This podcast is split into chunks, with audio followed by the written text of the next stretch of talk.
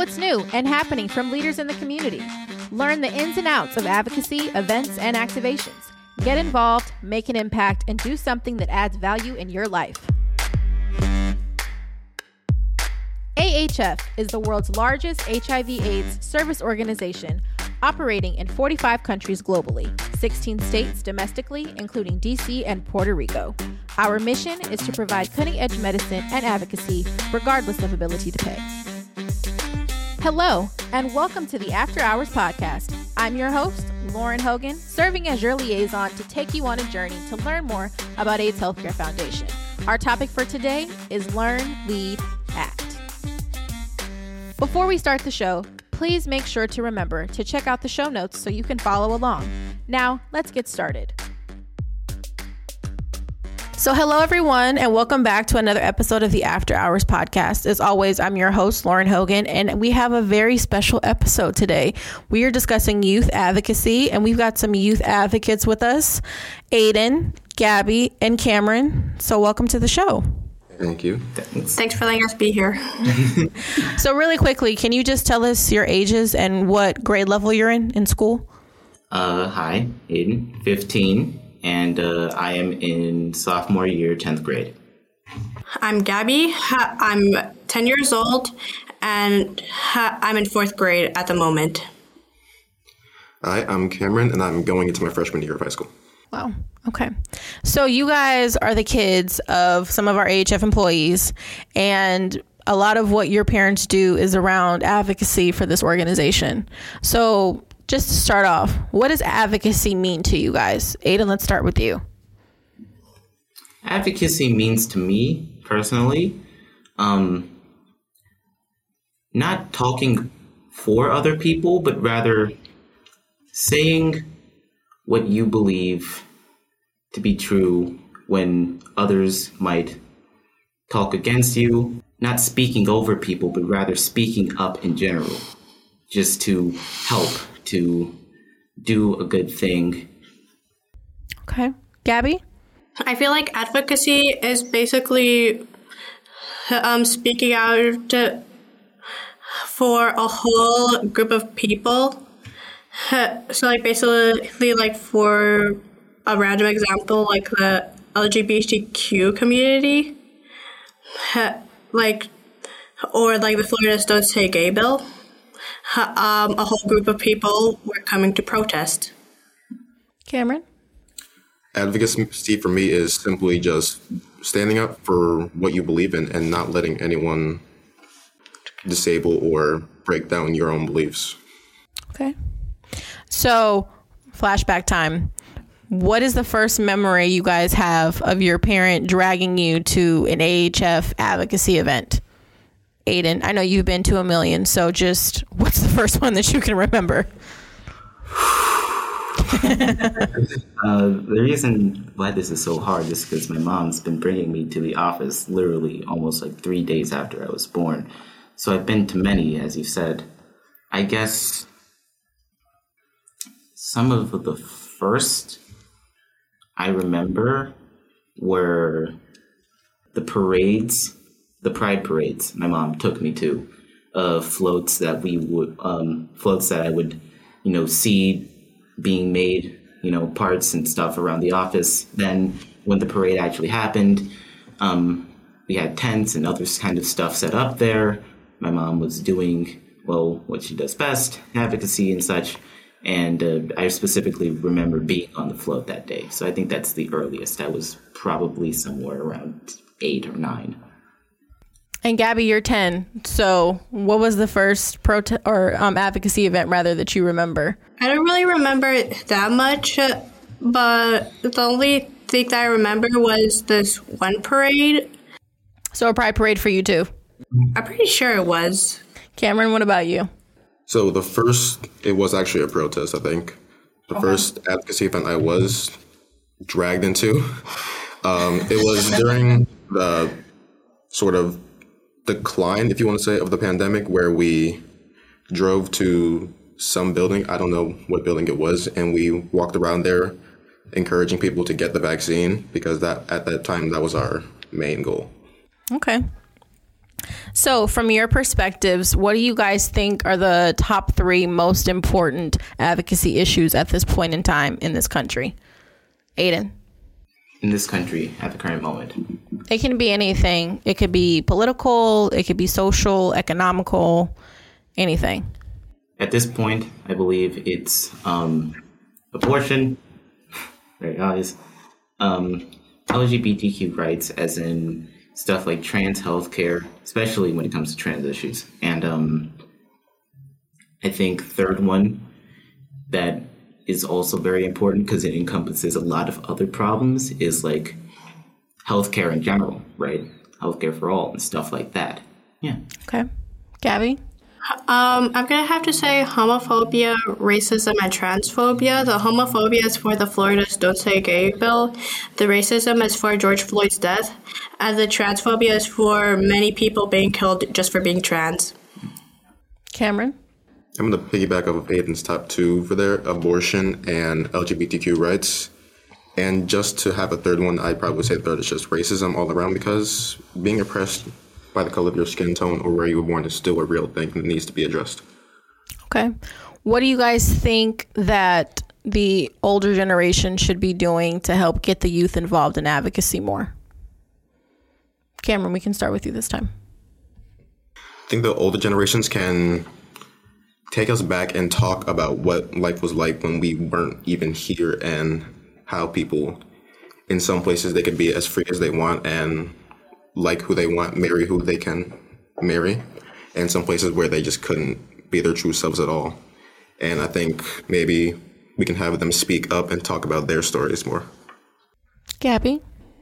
I think about possibly trying to make like maybe shows or cartoons about famous advocates such as Malala Yousafzai, Gandhi, and Martin Luther King.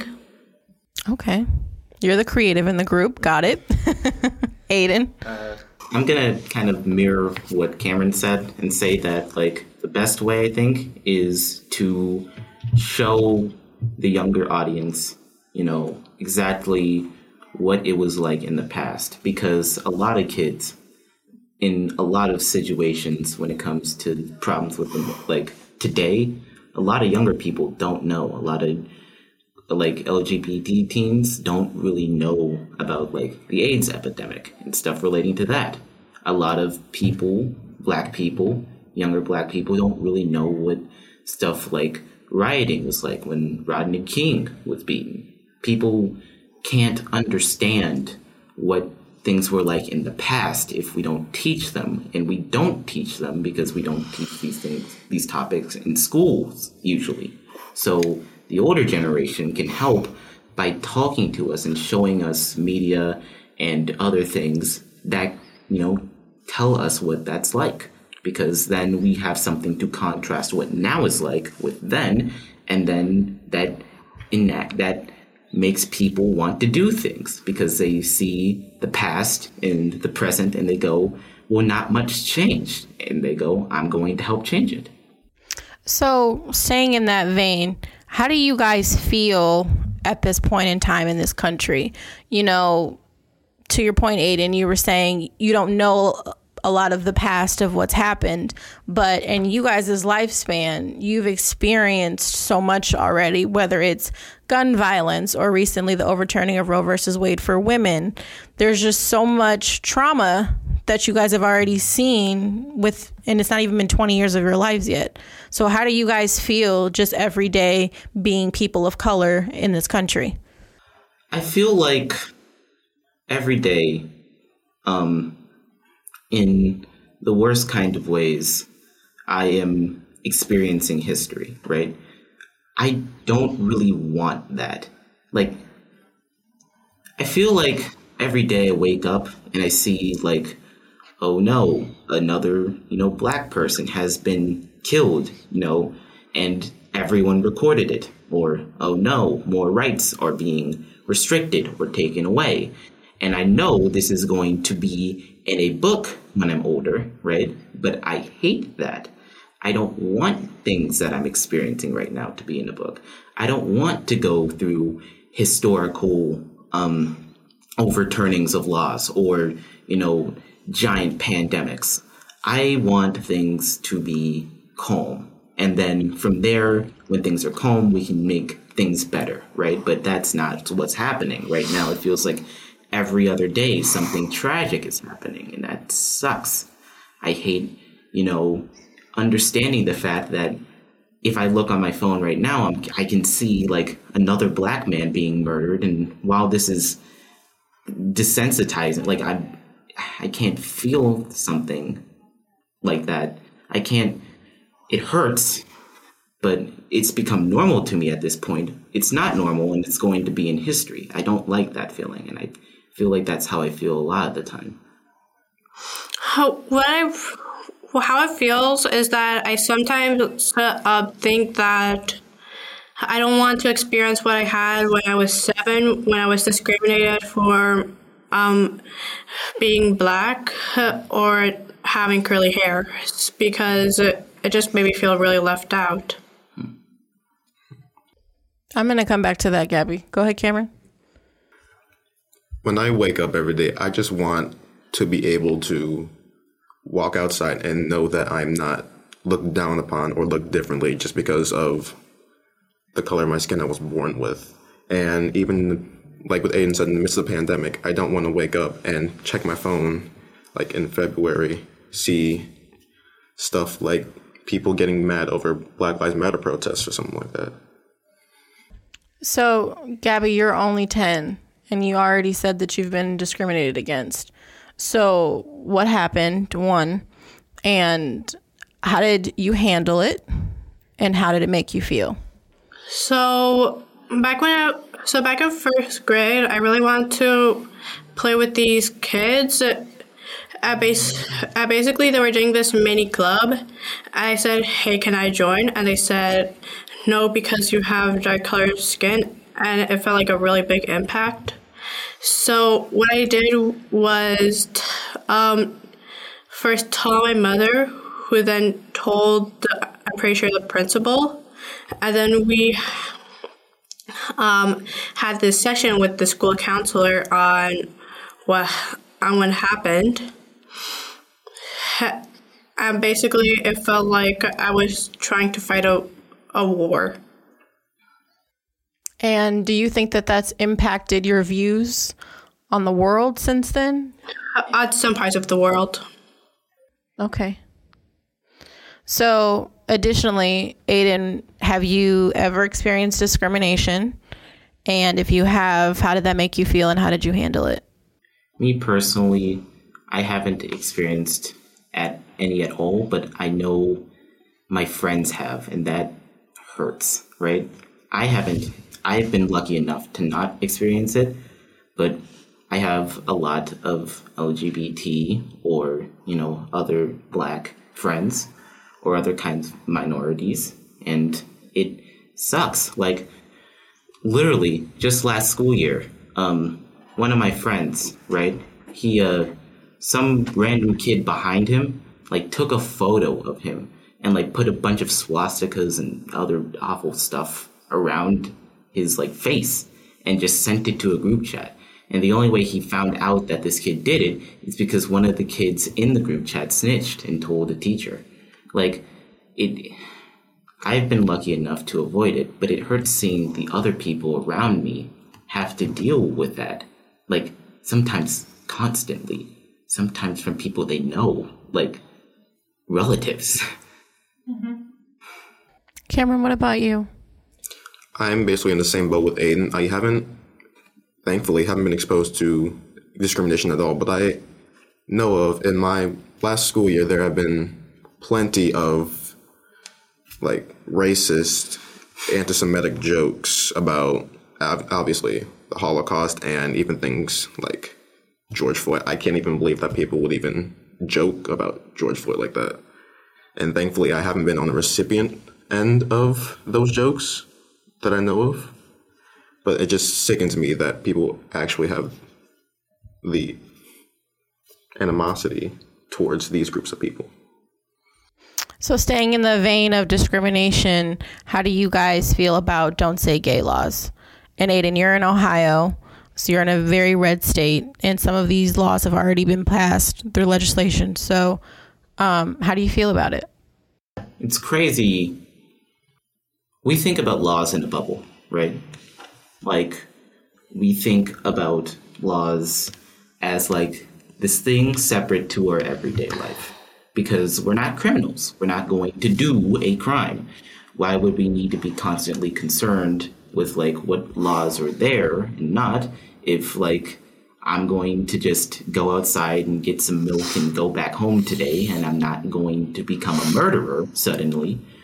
I mean, it would be weird to just think about that all the time, right? At least that's how I feel most people feel, right? But with a lot of discriminative laws coming out, right? Especially the Don't Say Gay bill and other bills. I shouldn't say bill because there are many, you know, but when it comes to stuff like that, it's it's even more crazy, right? Because now it's like, okay, well now people have to think about the law when they're not doing anything, right? It's like um it's like if something you did casually every day or just something that was a part of you like a if wearing red could get you charged with manslaughter right now that's absurd of course doing something as you know mundane and simple as just wearing red outside is just like it's it's it's fine there's nothing wrong with it but since there are laws that say you can't wear red or you will be charged with manslaughter. Now, just going outside, wearing what you want to wear, or being around certain kinds of people makes you kind of nervous. And that sucks because now people around me are, you know, dressing in blue every day and are nervous around people who are red. And now I have to be con- like nervous for my friends who are around me in places because people might see that they might be wearing red and might, you know, get upset and start calling them a murderer and stuff, but they don't, but they're just wearing red. They shouldn't have to be concerned about laws that people they barely know in, you know, uh, you know, places of power and, you know, um, government offices, they shouldn't have to be concerned with laws like this. And the fact that they're getting passed makes me and them way more nervous. It's crazy. I think that's beautiful that you use that analogy. It reminds me of a student in Florida who gave a graduation speech um, about he was gay, but didn't say the word because the legislation had been passed. He talked about his curly hair instead. So that was a beautiful analogy that you gave. Um, Gabby, what do you think? Because you started already talking about Florida and don't say gay laws. So, how do you feel about them? I, f- I feel like that it's like a really unfair thing to happen to some kids because, say, like, if they want to talk to a teacher thinking that they might be gay, lesbian, bisexual, pansexual, they won't be able to because of the Don't Say Gay bill. And overall, how do you think that that's going to be? Do you think it's going to be detrimental to kids, like with mental on the mental health side of things? How do you think it's going to affect kids? I feel like it's gonna bring a huge impact on them in the near future because then they won't think uh, that gay rights are good or maybe think that they'll be treated differently for just for being gay. Cameron, what about you? I myself am not like hugely educated on the gay, don't say gay bill, but from what I've gathered, since we basically can't say gay, we're, we're going back in time before we even had freedom of speech. And just from my perspective, and I hope from everyone else's perspective, that's just ridiculous. Absurd. So you guys are all in school right now. With all that's happening in the um, America right now regarding gun violence and school shootings, how do you guys feel about being a student at this point in time and having to go into a classroom? I remember um, being in, I think it was third grade. I remember vividly the, the classroom setup. We changed the tables all the time, but there was always this um on the wall, this little uh, it was like a mini table protruding from the wall. It was like where the closets were, and then you just had a long stretch of space where very small third graders could fit under when we had those drills, right? I remember vividly kids like shuffling into that area and we all, you know, snuggling up tight close to each other. And when the teacher would jiggle the door, everybody would kind of whimper and shock. But then the teacher would shush us and we all went dead silent. And then we just had to go back to color coloring. Like that was that was just how it worked, right? You just experience something insane and then you just kind of go back to learning your multiplication tables. And then at some point, right, kids just grew up and stopped caring. We would make, you know, dumb makeshift toys out of like office supplies to, you know, throw at the shooter who was just a, a principal shaking the door. But I think at some point, right, all of us just kind of knew in the back of like, literally, I cannot remember a time where I haven't walked into an area and like casually noted all the exits. Right now, if a shooter walks in, I know exactly where to go in order to leave in time. I know exactly where I could hide if I needed to. I know what I could use as a weapon, which is good, but it shouldn't be necessary. I remember last anecdote, I promise. I remember one time in a science class. This had to have been um, eighth grade, right before I entered high school. Um, there was, we were just, you know, learning about school stuff, right? And there was a loud bang downstairs, and all the lights went down. Now, people weren't very concerned with this, especially because the class was in a more lighthearted mood, talking about subjects that weren't very heavy. But no one talked. The teacher was smiling, kids were still giggling after the joke he just made, but no one really talked. We all kind of held our breath because we were waiting for the next one, the next loud sound, and then the noise from the speaker, you know, lockdown, lockdown, and then the rushing out of the halls, and then the TV cameras, and then realizing our best friends or our family members are gone, and then the news, and then we moved to a new school, and then whatever. But that never came. The lights just turned on after five minutes, and we just kind of pretended that didn't happen. I think that is how I operate now. I just expect it. Gabby, how do you feel about it? Like, it makes me feel like sometimes when I wake up, I think that uh, that like any moment someone could shoot could like shoot a teacher or principal or the principal. And uh, since uh, in the past, uh, before I came to that school, there was a school shooting, which then I was thinking, which we do not talk about, but it just made me feel like something is gonna happen at that Texas shooting and another shooting that I heard on the news. It just made me like tr- um trigger something in me to make me feel safe. And when we had that lockdown drill, I felt like I was about to have like an anxiety attack. So, just so I'm clear, the first part of what you said, have you experienced a school shooting? I have never. It just happened before I went to that school. It happened before you started attending the school you're in now. Okay. Cameron, how do you feel about uh, gun violence in schools? So I have another anecdote like Aiden had. Mm-hmm. It was second grade. We had our typical lockdown drill. We were all sitting underneath tables underneath the big projector our teacher had. And then there were windows like peeking over bookshelves where we can see outside. And then we saw and heard like a man walking. And then, as typical second graders, thinking it's a lockdown drill, that man is dangerous, we all just started bawling. And then after we realized it was just a construction worker, but that fear that has been implanted in us just triggered waterworks. And even in present day, eighth grade, it was before I even graduated, the Texas shooting and the Buffalo shooting.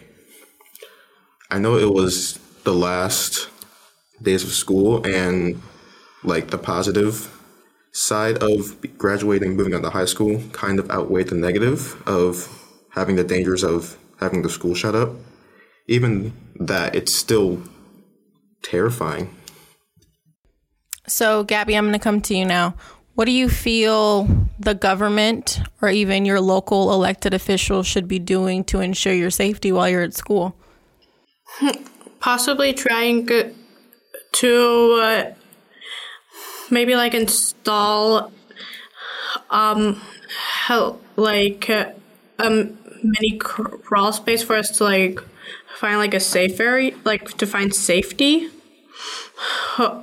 Or just maybe um try to have the school with um have like a security code on it so it won't ever happen again so like access can't be breached because there's a security system or if there's a specific like basement or something you guys can go into to ensure you're safe until the threat's over. Yes. Aiden, what do you think? Uh, in contrast to Gabby, I've always had this thought in the back of my head. There is no, this is not to distress you. There is no security system that someone who is in the school every day cannot breach. Because shooters, and this was taught to me back when I was hiding under that crawl space in third grade, we thought like a shooter might be like some random guy in a black mask, which happens sometimes, but not most of the time. It's not some random mysterious man in a black mask. It's some guy who is in the school, right? Who knows where people hide or go whenever drills happen, who knows that the policeman is standing right there at lunchtime and knows to go for him first, who knows that even though they have clear book bags installed, they don't check their lunch boxes, who knows how to get around the metal detectors to know which kids um, can provide him the weapon he may seek.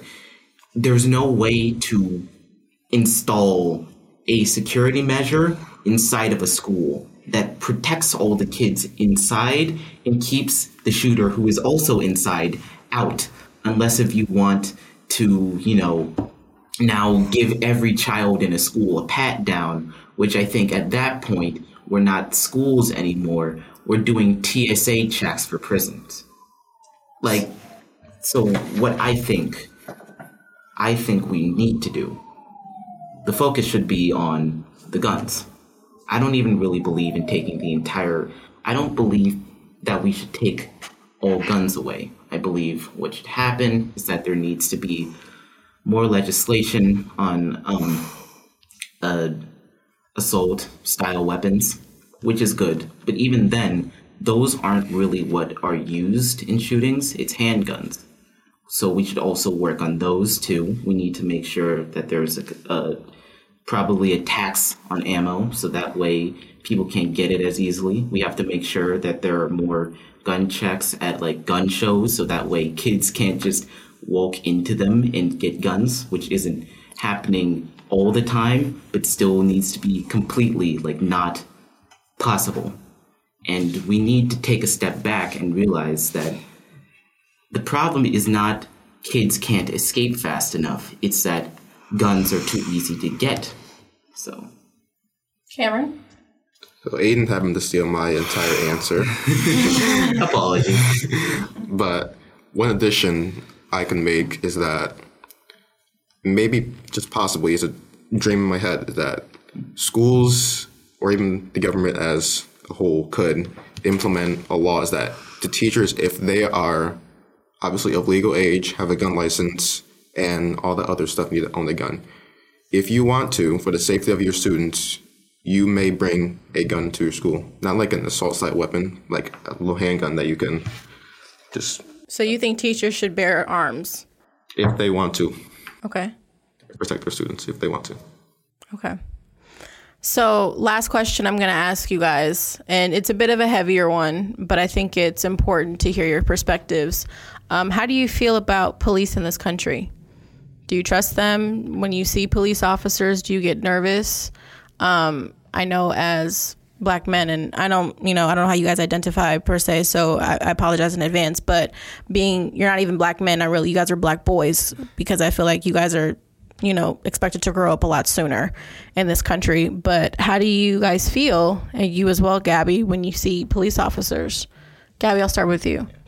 Uh, well, I work for this thing called Safety Patrol, and most of the times the officers are normally um, really nice. And my uncle, who is also black, is a police officer. So, so far, I just feel um, that some police officers could like um, keep us safe, but then I also remember, but then I sometimes think of them um, like like some police officers um, doing like um, an attack at a random house.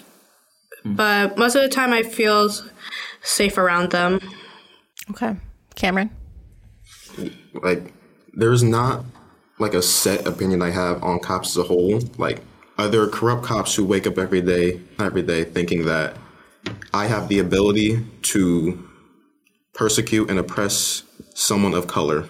Yes, there are corrupt cops like that, but also good cops who don't care what color skin people are and just judge them by what felonies or what crimes they have done. Yes, but not all cops are per se. I don't. I forgot his name. The one who murdered George Floyd. We're not going to say his name and give him any credence here. So yes, go ahead. But it's also that I'm gonna call it the black instinct that I have is that if I see a police officer like abide by what they say because they have the gun, I don't. Aiden. When it comes to police officers, how do I say this? This is a very strong opinion. And I know you did a beautiful project about it too, so that's why I'm actually coming to you last. I fundamentally cannot trust police officers. I'm sorry, I can't. Actually, I shouldn't entirely be sorry because when it comes to trusting the police, I can't tell. There's all this talk about good apples and bad apples.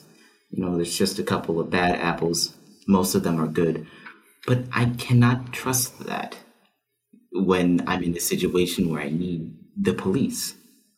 I kind of can't because, I mean, if people have used this example before, but if there's a bowl of M and M's and uh, there's a hundred of them in this bowl, and about ten to twenty of them are filled with cyanide, you wouldn't you wouldn't dare just I I can't do that. I can't eat from that bowl.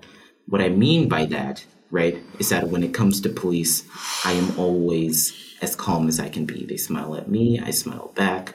I try to be as friendly and polite as I can, but I don't think I could ever like I can't still entirely trust you.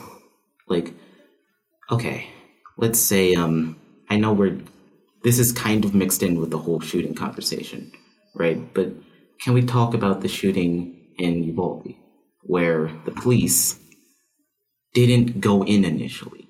They knew the shooter was in there, right? But they didn't move in immediately. Now, there are a hundred different statements from the police, the outsiders, this, that, and the other. So I can't give a definitive opinion on what all of them were thinking or what all of them were trying to do. But I think in my opinion, it shows that in some part, when they talk about how they didn't, how some of the police officers didn't go in because they feared that he might have, the shooter might have body armor and they were scared for their lives. It's like, okay, but you're supposed to, you know, lay down your life for the sake of protecting people. And it makes me nervous in other situations because it's like, okay, well, if fear can dictate exactly how much you can put into protecting people, how can I trust you? So then now it's not even a discussion of